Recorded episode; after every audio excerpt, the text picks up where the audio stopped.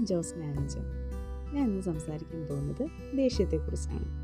ജീവിതത്തിൽ ദേഷ്യപ്പെടാത്തവരായിട്ട് ആരുമില്ല. ഓരോരുത്തർക്കും അവരുടേതായ രീതിയിലുള്ള ദേഷ്യമുണ്ട്.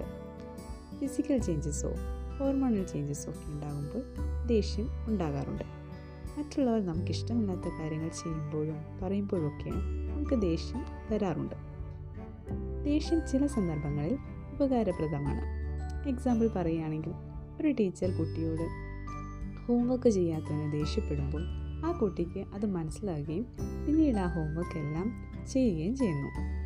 അതുപോലെ സ്ത്രീകൾ യാത്ര ചെയ്യുമ്പോഴൊക്കെ മോശമായിട്ടുള്ള സിറ്റുവേഷൻസ് ഉണ്ടാകുമ്പോൾ ദേഷ്യത്തോടുകൂടിയുള്ള ഒരു നോട്ടം കൊണ്ട് അത് ഒഴിവാക്കാൻ സാധിക്കും.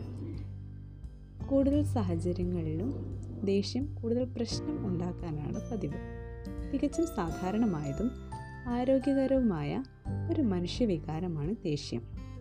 എന്നാൽ അത് നിയന്ത്രണാതീതവും വിനാശകരവുമാകുമ്പോൾ അത് പ്രശ്നങ്ങളിലേക്ക് നയിക്കാം. ഒരു സന്യാസിയോട് ദേഷ്യം എന്താണെന്ന് ചോദിച്ചപ്പോൾ അദ്ദേഹം തന്ന രസകരമായ ഉത്തരം ഇതാണ്. മറ്റുള്ളവരുടെ തെറ്റുകൾക്ക് നമ്മൾ നമ്മളെ തന്നെ ശിക്ഷിക്കുന്നതാണ് ദേഷ്യം. ദേഷ്യം നിയന്ത്രണ വിധേയമാക്കുക എന്നത് വളരെ പ്രയാസമുള്ള കാര്യമാണ്. എന്നാൽ തന്നെയും ചില ടെക്നിക്സിനെ കുറിച്ച് ഞാൻ പറയാൻ ആഗ്രഹിക്കുന്നു. ഒന്നാമത്തേത് റിലാക്സേഷൻ ടെക്നിക്ക് ബ്രീതിങ് എക്സസൈസ് അതുപോലെ ശാന്തമായിട്ടുള്ള സീനുകൾ ഇമാജിൻ ചെയ്യുക. ഇതൊക്കെയാണ് ഇതിൽ പെടുന്നത്. രണ്ടാമത്തേത് കോഗ്നേറ്റീവ് റീസ്ട്രക്ചറിങ് ലളിതമായി പറഞ്ഞാൽ നമ്മൾ ചിന്തിക്കുന്ന രീതി മാറ്റുക എന്നാണ് ഇതിനർത്ഥം. ദേഷ്യപ്പെടുമ്പോൾ നമ്മളുടെ ചിന്ത വളരെ അതിശയോക്തിപരവും നാടകീയവുമാകും. ഈ ചിന്തകളെ കൂടുതൽ യുക്തിസഹമാക്കി മാറ്റുകയാണെങ്കിൽ നമ്മുടെ ദേഷ്യത്തെ ഒരു പരിധിവരെ കുറയ്ക്കാൻ സാധിക്കും. മൂന്നാമത്തേത് ബെറ്റർ കമ്മ്യൂണിക്കേഷൻ കോപാകുലരായിരിക്കുന്ന സമയത്ത് വളരെ ശ്രദ്ധാപൂർവം മറ്റുള്ളവരോട് സംസാരിക്കാൻ ശ്രമിക്കുക. സംസാരിക്കുന്നത് എന്താണ് എന്ന് സമയമെടുത്ത് ചിന്തിച്ചതിന് ശേഷം മാത്രം സംസാരിക്കുക.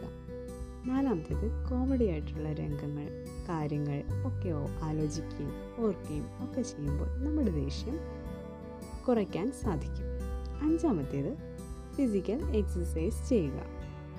ദേഷ്യം വരുന്ന സമയത്ത് നടക്കുകയോ ഓടുകയോ അല്ലെങ്കിൽ ഇൻട്രസ്റ്റഡ് ആയിട്ടുള്ള മറ്റ് ഫിസിക്കൽ എക്സസൈസ് ചെയ്യുക. ഏതെങ്കിലും കാര്യങ്ങളിൽ എൻഗേജ്ഡ് ആവുക. ഇതൊക്കെ ചെയ്യുമ്പോൾ നമ്മുടെ ദേഷ്യത്തിന്റെ അളവ് ഒരു പരിധിവരെ കുറയ്ക്കാൻ സാധിക്കും. ഇത്തരത്തിൽ മാനസികമായും ശാരീരികമായും ആരോഗ്യവാനുമായിട്ട് ജീവിക്കുക. Thank you